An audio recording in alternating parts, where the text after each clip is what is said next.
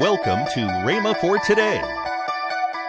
No matter how he feels the authority is there, the authority doesn't rest on his power, his strength, or his ability. That authority rests on the power that's behind the situation.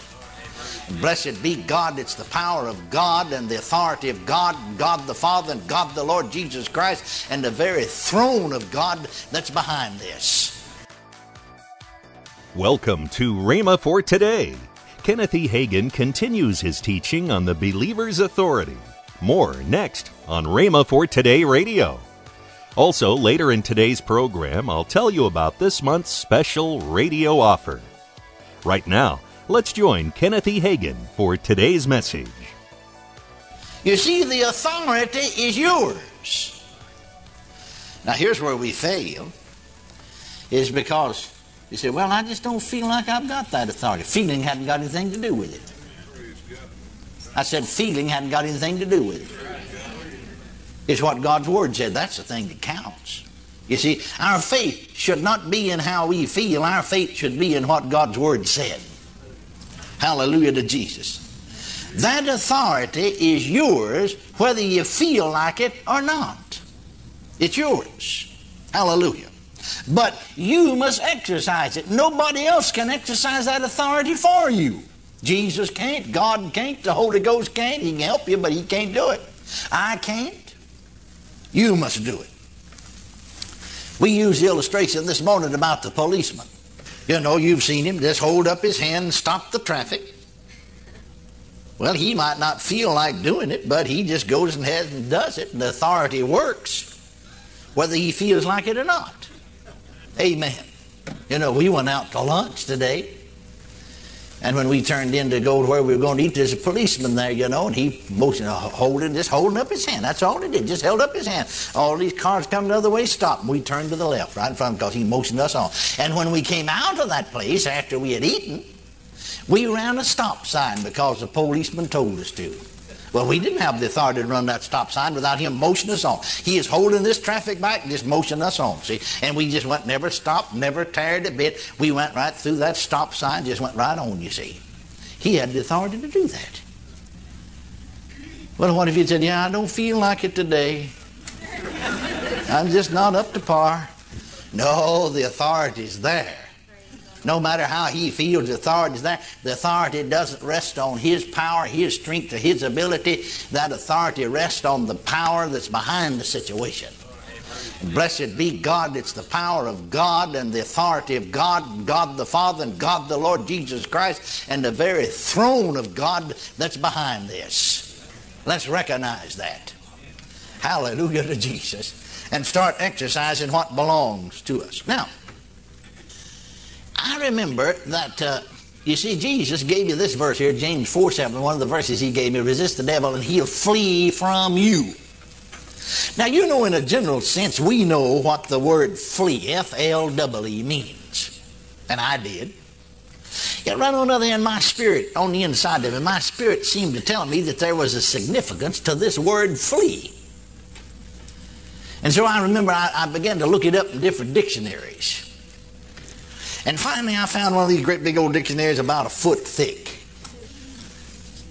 And I looked it up in it, and I finally found what I was looking for. I see how the Spirit was leading me. And I found the expression there because there's a whole page or two that uses the word flee and to flee in it. And, and one expression, to flee, it said, one definition was, means to flee means to run from as in terror. To flee means to run from as in terror. Then I understood why that spirit that I saw when I spoke to him and told him to hush, that he just fell down on the floor and began to shake and whimper and whine, you know, just like a whipped pup. He is afraid. That's what's wrong with him. He is in terror. And I told him to take off, and man, he ran from me as in terror. You notice he said he'll flee from you. He didn't say he'll flee from Jesus. He said, You resist the devil, and he'll flee from you. He'll flee from you. Are you listening? See, when you begin to find out who you are in Christ and who you are and what you have and your rights and privileges and authority that's yours, the devil will know it. Beforehand, he'd been rubbing your nose in the sand, but he, he won't. You know, there was a time, I guess, in all of our lives, spiritually speaking, you know, if everywhere the devil put his head up, we are scared. We automatically taught to be afraid. You hear some churches and some preachers, all they talk about is the devil, the devil, the devil, the devil, the devil, the devil, until you finally believe that the devil had more power than God. The devil's going to take everything over, they said. I've heard them say it. And I said, uh, when I hear them, I always speak up and say, no, he's not. He's not never going to take everything over. Oh, the devil's going to take this world over. I said, no, he's not. He'd have to take me over first, and he can't do it. it's astounding what faith people have in the devil and his power. You know it is. I mean, even Christian people, even even spirit-filled, even charismatics it's astounding what faith they have in the power of the devil. I don't have any faith in his power at all. I've got faith in the power of God. I was preaching down in another state, and I'm going to tell you where it was. Full gospel businessmen actually set the meeting. It wasn't their meeting, it was mine, but they worked in cooperation with me, and they set the meeting up for us and did a lot of lag work, cooperated with us. And I was doing some teaching that somebody didn't like. And some of the full gospel businessmen, I mean, some of these men that I knew very close to, seen them conventions and different places, you know, they came to me just all uh, afraid. Just They're sort of like that little spirit, just a shaking almost. Oh, brother, I want to talk to you, I want to talk to you. You can see they're just, they're just afraid. And I said, well, what's the matter? Well, he called me to one side, three or four of them. One or two of them full gospel businessmen, another were just some of the folks there. And, and there's some men and there's some women involved too. Oh, Brother Hagin. And there's a certain so called prophet. Don't misunderstand me. I believe in prophets, but not this guy. and evidently they didn't like something I said. Said they didn't agree with you, and they told us they're going to put a curse on you. I said, I double dog dare them to. Yeah. But Brother Hagin, you don't understand. Now we know people that this prophet's put curses on. That wasn't God's prophet. No prophet of God ever put a curse on anybody. Are you listening to me? Are you listening to me? Yeah, we know this happened to that person and that happened to that person because this so called prophet put a curse on them. And they're going to put a curse on you? I said, let them try it. You go tell them personally that I told them. You know what I mean by that expression, double dog dare you? That's a good Texas expression. You go tell them personally that I said I double dog dare. How are you going to curse somebody that God's blessed? Old Balaam tried that and he couldn't. Only backslidden prophets try things like that. Balaam tried to put a curse on God's people, and he said, How can I curse whom God's blessed? You can't curse somebody God's blessed. Why, no, something bad's going to happen. You know it ain't. Surely goodness and mercy will follow me all the days of my life. and I'll dwell in the house of the Lord forever. Goodness and mercy follow me. Goodness, goodness, good things follow me. And every now and then they overtake me. They're always following me. oh, glory to God. Hallelujah. Are you listening to me? Amen. Are you listening to me? Goodness and mercy is following me. Not judgment and darkness and the devil. No, no, no, no, no, no, no, no. A thousand times no. Amen. Amen. Yeah, said they're going to put a curse on you. Yeah. They're just scared to death, as we say, you know, something about that. They had faith, you see, in this so called prophet. Faith in the devil's power. I've got faith in God's power. Praise God, praise God, praise God, praise God, praise God, praise God. Now that's stupid for people to get into that area. I went to pastor a church one time. God told me, God moved in a miraculous way. He spoke to me.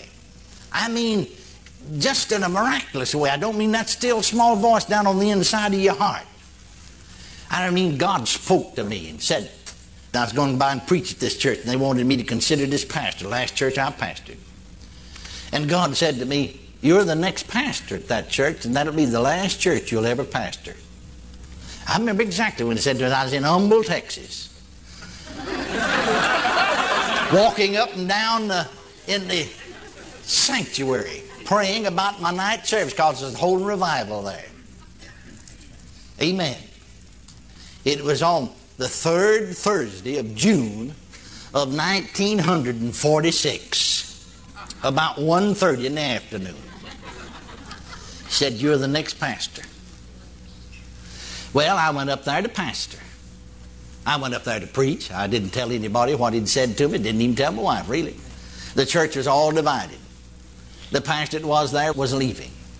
He'd failed to get reelected, then tried to get back in, then he didn't get many votes at all second time, about the third time less than ever. Now he said to me, though, he said, uh, the Lord, you know, here's a spirit filled man, but you can get wrong, get on the devil's territory if you're not careful. And he said, uh, he, he was in the parsonage, you see, and actually he'd been out as pastor for 30 days. They'd given him the privilege to live there free of charge, paid his bills for him. Went ahead and paid him all that month anyway, he wasn't there. Treated him very lovely.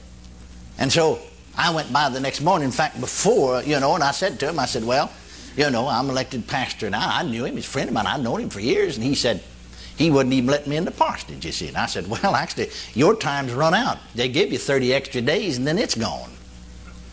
But I want to get in there because my wife and I want to measure the windows. We have some furniture, but we want to measure the windows about our curtains and so on and so forth. And so I just said to him, I'm coming in. And I started in. He stepped back. First, he wasn't even going to let me in. And then he said to me, Now, Brother Hagin, I can't get out. He said, I, I just, I said, Well, brother, I'm sorry, but this church has not had a pastor. And it's in a, it's been in a terrible condition because of all the division. And they haven't had a pastor for 30 days. And we need to get somebody on the senior shepherd, you see, needs to get here to shepherd this flock. And I said, uh, I'm telling you, this is Monday, and I'm heading immediately up, you know, where I had my furniture stored. And Wednesday, I'm backing the truck up here to this parsonage and unloading it. And I, if you're still here, I'm sorry, I'm just moving in right on top of you. because your time's up, you ought to be out. Welcome to Rhema for Today with Kenneth and Lynette Hagin.